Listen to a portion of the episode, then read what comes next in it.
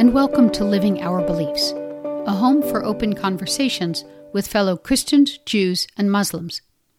Through personal stories and reflection, we will explore how our religious traditions show up in daily life, at work, at home, in the community, in good times and in bad. There is no one size fits all right answer. Just a way to move forward for you, for here, for now. I am your host, Maylee Solomon. So glad you could join us.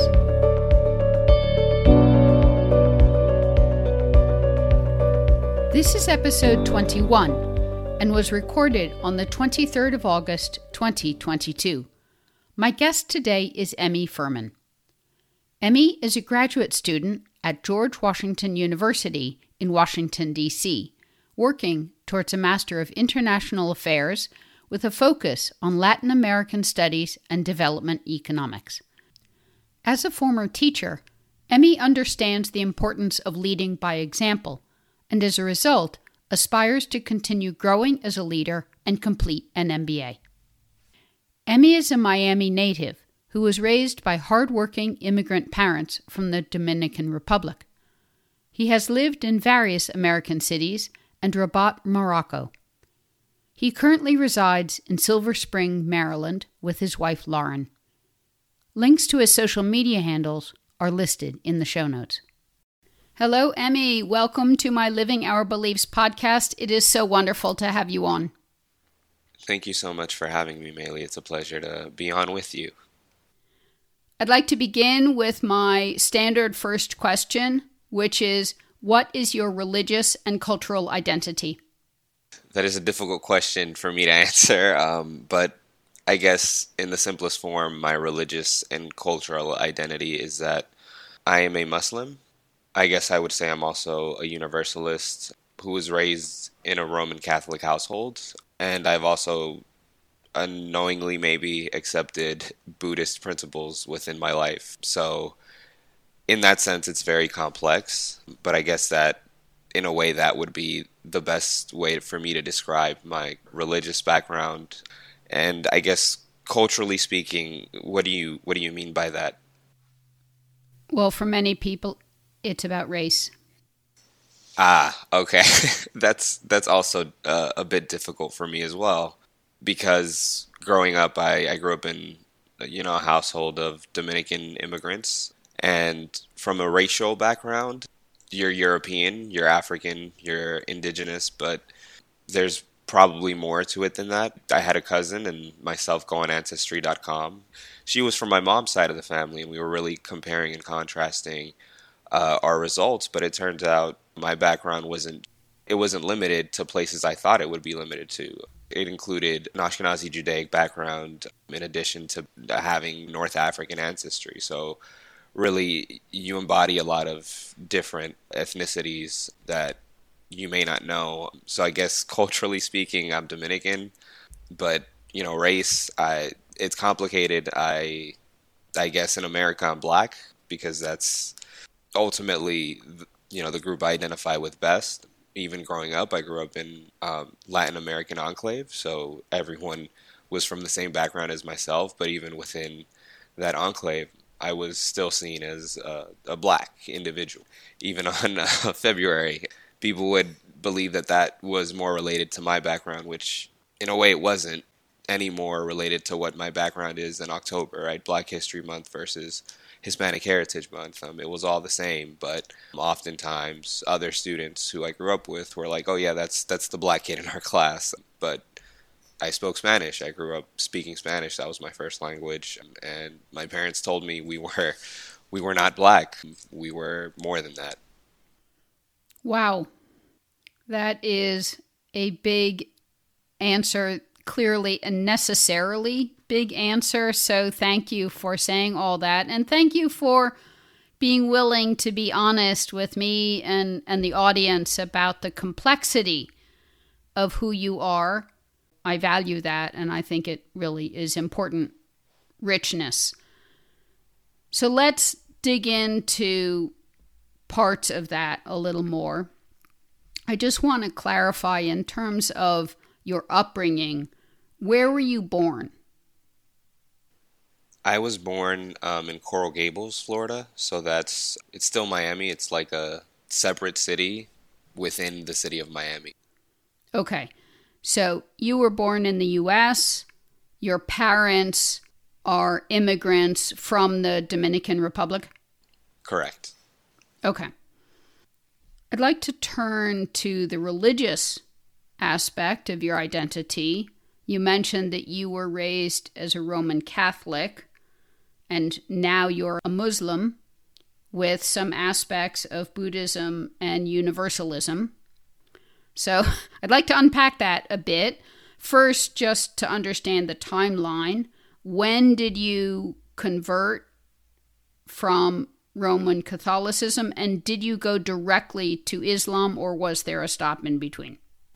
So, yes, I was born in a family that you could say identified as Roman Catholic. My dad came from that background. My mother's mother came from that background. However, my mother has never identified, and I don't think she'll ever identify within any um, Christian sect, I guess. She just says she's a, a strong and proud Christian woman. But my dad was the one who was Roman Catholic, and for that reason, my mom being someone who was malleable within her Christianity, could kind of go anywhere. She said, Sure, we'll raise the kids in the Roman Catholic Church. And that's how we were raised. Um, we did the first communion and, and everything like that, and were baptized, me and my sister. However, I think after the first communion, we kind of stopped there, and it wasn't really like the choice was yours kind of thing that my parents did, but it was more so, uh, well, you follow your own path and and believe what you want to believe and you know we can go to church and we will go to church from time to time but it's not going to be every sunday and as we got older and we kind of got more away from going to church and i started learning more about other belief systems i kind of stopped believing catholicism and i kind of started like unpacking catholicism and the history of it and you know a lot of the forms of corruption and you know crazy things that happen within the Catholic Church and still happen today. And I thought it was very weird, but I, I kind of ascribed all of the negativities of it toward all of Christianity, not just Catholicism. And for a time, I guess you can say I was agnostic because I felt that there was a God or there was a, a, greater power in the universe, but I didn't really follow any particular religion. I was really just trying to learn more about not just Islam and Judaism, but even Christianity as well. There was so much that I didn't know um, and I didn't understand when I was a Christian, and I didn't cherish either. So as I got older and as I learned more, I, I kind of leaned into Islam in a way. While I was studying at BU, um, I was about 19 years old.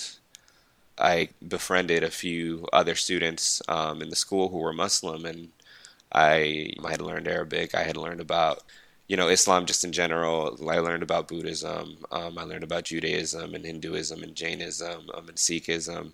Of all the isms that I learned about, I was like, oh, this this one kind of makes sense. I, I think in a way I'm I'm Muslim. I'm meant to be Muslim, and I, I considered myself not a convert but a revert. Um, and that's that's how a lot of Muslim converts kind of see themselves. But even some people who are born Muslim um, say kind of the same thing. They say, well, we you know you still have to learn. You still have to uh, be a Muslim or become what it is that you say you are in terms of the religion. I appreciate especially this I meant to be Muslim and this term to revert. Very interesting. I have heard something similar from other people who have converted. The other thing about that is when you then said that within Islam you need to actively take it on, even if you were raised within it. It's quite similar to what some Christians have said to me, those who are evangelical or born again say, You have been born physically, but now you are being born again spiritually. The other thing that it's similar to is I have heard that from Jehovah's Witnesses who I've interviewed for, for the Talking with God project research. They said that even if you're raised within a Jehovah's Witness family, you need to actively choose to become a member of the church.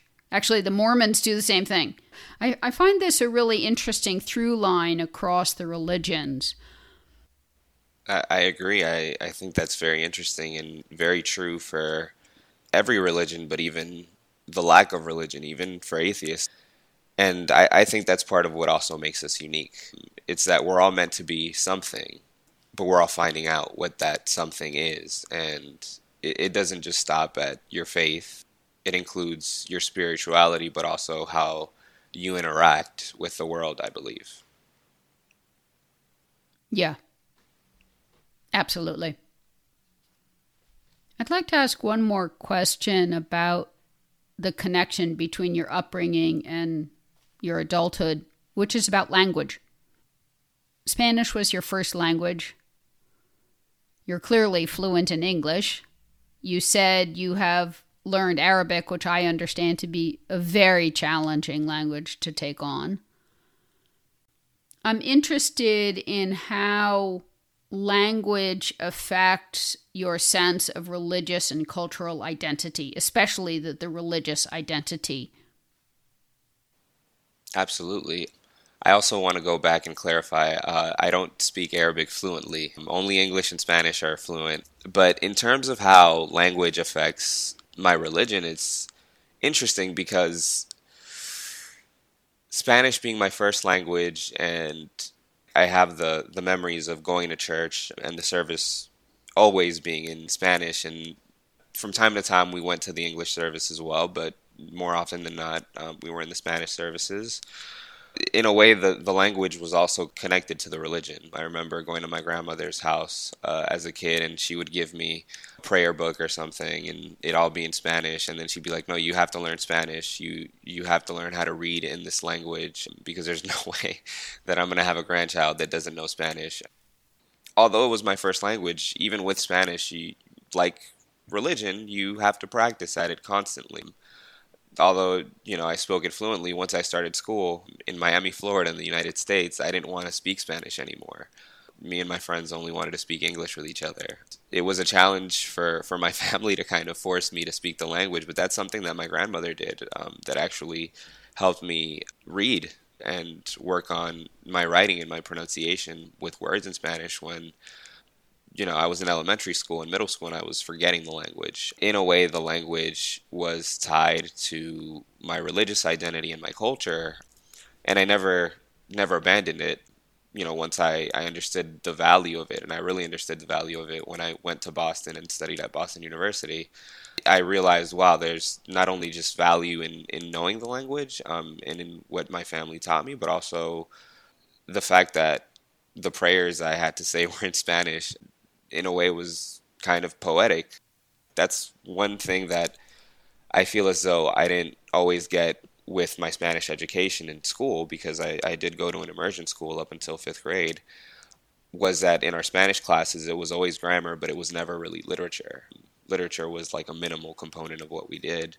Teachers really focused more so on proper grammar and, and properly speaking, um, but that had nothing to do with our culture. Speaking uh, the language properly was not at all tied to your individual culture as a Dominican or as a Cuban or as a Puerto Rican or wherever it is that you come from. Same thing for, for the Arabic language as well.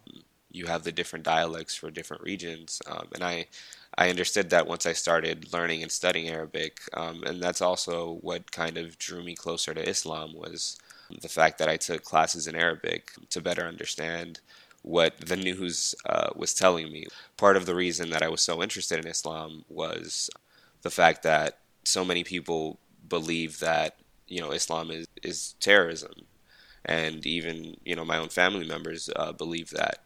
So that's kind of what I was raised to believe. In a way, I never fully bought it.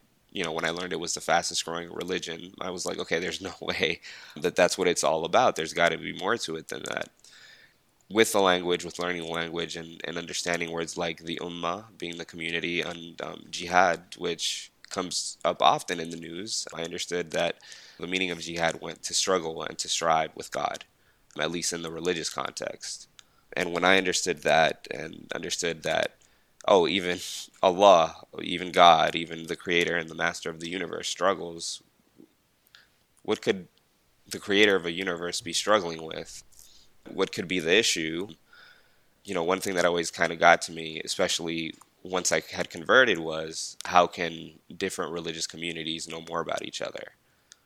And I think part of that struggle was, you know, something that I think exists in probably every belief system, but I'm going to paraphrase the statement within the Quran I made you different so that you may get to know one another.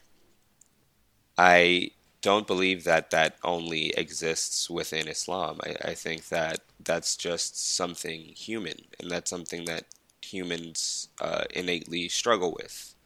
Simply getting to know one another. We're all different. We were all made different. Just as I'm an individual and I'm complex and unique, every other individual that exists is also complex and unique. We all embody our lived experience, and that includes our religion, that includes our culture, that includes our experience.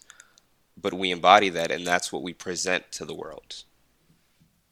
Language has affected religion for me because it has allowed me to see an entirely different system of communication and still draw upon similarities while acknowledging the beautiful differences that exist.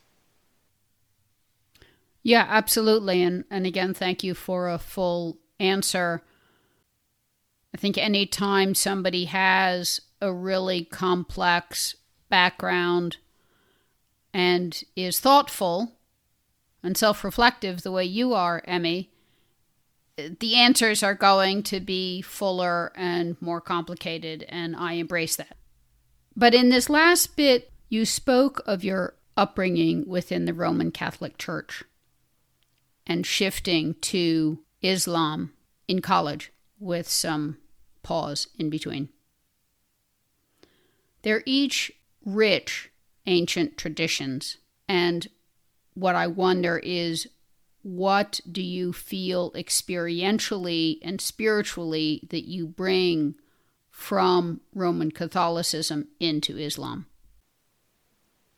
I think experientially, I bring the background experience of simply being within the iconography every time I worshiped, simply worshiping in a different way, um, and understanding what it is to worship in a different way, and understanding that in both ways of worshiping, you're still communicating with what you believe is the higher power or the master of the universe or the creator of the world or however you want to put it Allah, God, Dios, whatever it is you're speaking to regardless of faith. There's still something there that caused the Big Bang. And I think experientially what I bring is just myself I think by by being somebody who was raised in the Catholic Church, it's not something that you can simply push a button and undo. My family's still Catholic. Our, our name is still a very Catholic name.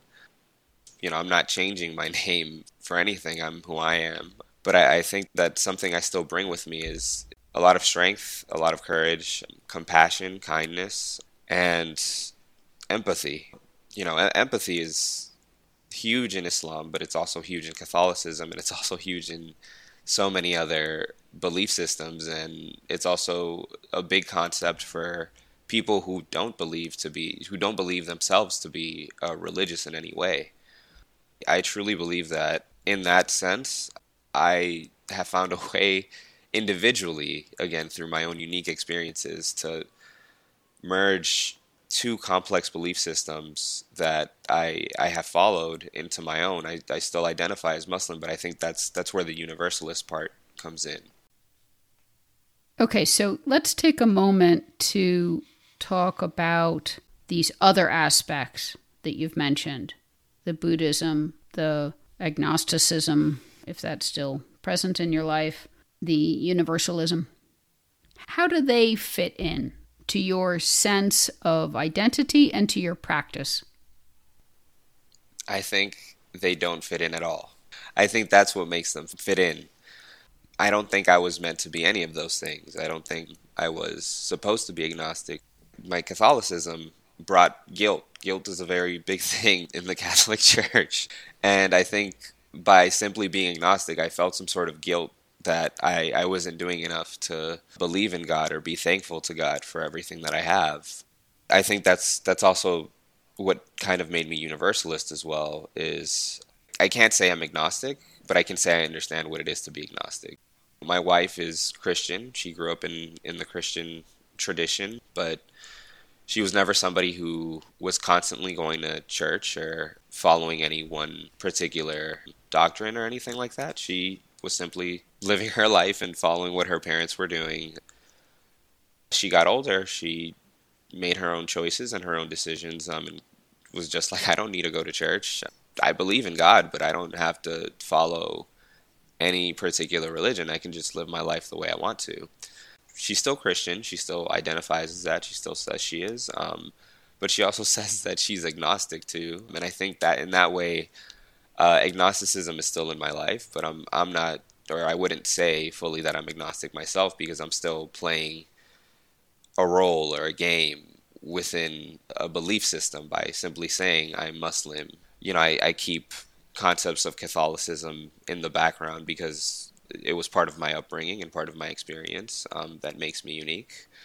And then moving on to universalism, I think what makes me universalist is the fact that I've been able to be all these different things in a way, but um, also understand that as humans, you know, we're going to be confused and we're not always going to understand our tradition or our belief system or other people or really anything we're not meant to understand. I, I guess I'm putting it vaguely, but because we just don't understand certain things and because I guess we confuse ourselves or sometimes we have doubt within our belief, I understand that that's why people convert or that's why people become atheists um, even though they grew up in a religion or that's why uh, people you know stay within their religion. In that way i'm universalist and, and i'm accepting because i've i've been in different people's shoes i guess you can say uh, within religion. I, have still been myself, but I've been a Catholic and I've been a Muslim, and I haven't been either of those things as well.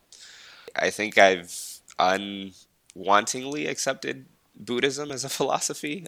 I, I think this this is going to go back to, to my days as a teacher when I was teaching religion because I was a history teacher. So part of teaching history is also teaching religion because that's part of our, our history as humans. And I found that every time I was teaching Buddhism, kids were very much attracted to those questions and they'd always ask me, Hey, are you Buddhist? You seem to like know a lot about this, but also like the Four Noble Truths. Like, how is it that you you kind of understand that so well, and, and you're not looking at the screen behind you, but you're answering all their questions? And I'm like, oh, I'm I'm sorry, I don't mean to answer them definitively. I, I had to like pause and say, guys, don't listen to me. I'm I'm not I'm not trying to answer anything definitively. This is just how I understand it, and I'm answering your questions in the way that I understand it.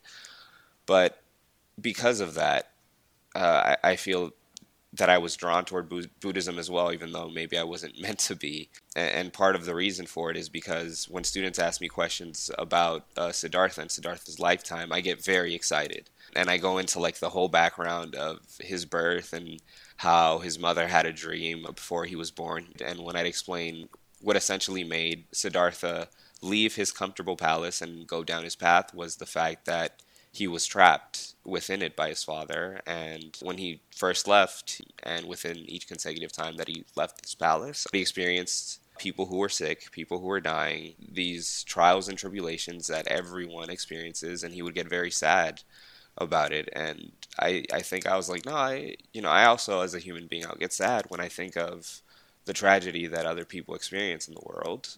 Part of life is how is it that we can still be happy within our own unique life while these difficult things are happening elsewhere too. And I think in that way, you kind of have to be Buddhist and detach yourself from the entire world while still being present in it and, and living in the present. So, what I'm hearing, Emmy, is that you identify as a Muslim, but you hold within you spiritual concepts and values from Roman Catholicism, from Buddhism, and even in understanding an agnostic point of view. Is that a fair representation? Absolutely. Okay. Moving on. Let's talk about your practice. What is your current practice? And are you a part of a Muslim community? So, my current practice is that when I wake up, I, I'm just thankful that I wake up. I think my current practice isn't just speaking in you know full transparency. If I do pray, I'll just pray Fajr. I, I won't pray five times a day, and if I do, it's very rare. Um, it's usually on a holiday or during Ramadan or you know a very special you know religious day. But despite that, I still believe that every time I donate money to a good cause, every time I smile at somebody and extend a form of gratitude or kindness. Um, every time I, I'm thankful for having food and being able to live the life that I live and make the choices that I'm allowed to make. I believe that that's also part of my practice because I, I think beyond just talking with God or praying, I think your daily life is your practice. I, I think what you do every moment that you live is is how you embody what it is that you believe in. And to go into the second question, I am unfortunately not part of a masjid. I, I have not been for a long time. The last time I was affiliated with a mosque was when I lived in New York and I was teaching, and I could actually not attend services Fridays because I was teaching. I was doing my job. So, as a result, if I had some time, I would find some time to pray or to um, listen to a khutbah, to a sermon. But I didn't always have the time to do it. And even today, you know, my Fridays, I'm still at work. I can't always take a moment. But then the the good thing is that during the summer, um, at least the last or one of the last summers I was in New York before COVID, I was able to attend the Islamic Center of NYU's service with Imam Khalid Latif, and I, I loved it. You know, I felt right at home being a part of that community. My first community was the ISBCC in Boston, um, the Islamic Society of Boston Cultural Center. That's where I had converted and I had said the Shahada. I had met some friends there, but I think toward the end of my time at BU, I wasn't attending services there. I was attending services with BU's Islamic Society, so the, the student run services, because it was what was most comfortable for my schedule, unfortunately. So, in a way, because I, I never really grew up in the Muslim community, you know, I've always moved around. Because uh, uh, I've moved so much, I've never felt tied to one particular place I've actually been pretty thankful for technology, especially during COVID and even after COVID, for you know, giving me access to to find a, a sermon just on Google or YouTube it or find a khutbah, but it, does, it doesn't even have to be that. Um, it doesn't have to be a Muslim speaking. It can be someone who's saying they're dropping some knowledge or executing some form of wisdom. And they can be a rabbi, they can be a priest, they can be someone who's affiliated with the Nation of Islam or uh, various groups that exist within the world. Um, but I think that's the interesting thing about technology. It can it gives you that exposure and, and kind of makes things comfortable for you in a way, even when life can seem uncomfortable. Yep. And although I heard a bit of apologetics about the non connection to a community, that is a fact of life. And I think it's always a question of what is the organizing principle of your scheduling? Something goes first and second and third, and yes, they shift around, but these are decisions that everybody makes. Do you take or not take a job because it allows or, or prevents you from attending services? You are far from alone in living that reality. And please understand, Emmy, that I have no judgment about it. I'm not looking for any particular answer except the truth. What I'm interested in is not, oh, geez, you know, Are you praying five times a day? That's not at all part of this conversation or part of my approach to these conversations. The driving question for me is Is what you're doing working for you? Do you feel supported in the ways you need support in your life? So, do you? I feel 100% supported in my daily life. I get that support from my wife, mainly, from my family, um, my parents, her parents, our friends. Uh, I, I think that's where I get my support from. Okay. I do think it's interesting that nowhere in that long list of sources of support was I feel supported by Islam. I feel support in my Muslim practice, in my Muslim identity. I feel support by reading the Quran or whatever other sources of reading there are. So that's interesting. Again, not a judgment, but I note the silence. It's not to say that I don't feel support in those aspects either, but I don't think that's where the majority of support that I need comes from, or the majority of the support that's present to me comes from. I don't believe that I necessarily have to get all of my support or most of my support from my religion. I think the people who represent the religion, who embody it even without knowing that they embody it, exemplify that faith and that belief system better than any words could. Okay, fair enough. Again, no right answer. All right, well, the time, as expected, has completely flown by.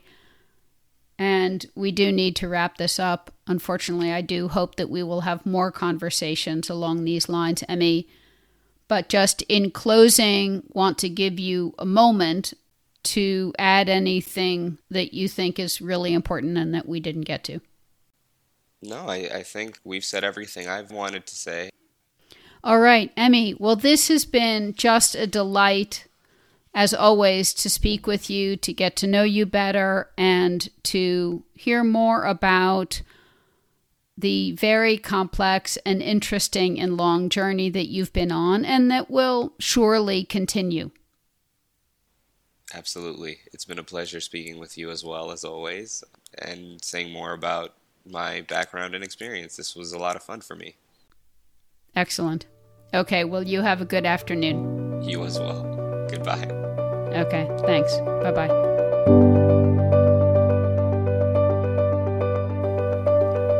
Thank you for listening. If you'd like to get notified when new episodes are released, hit the subscribe button.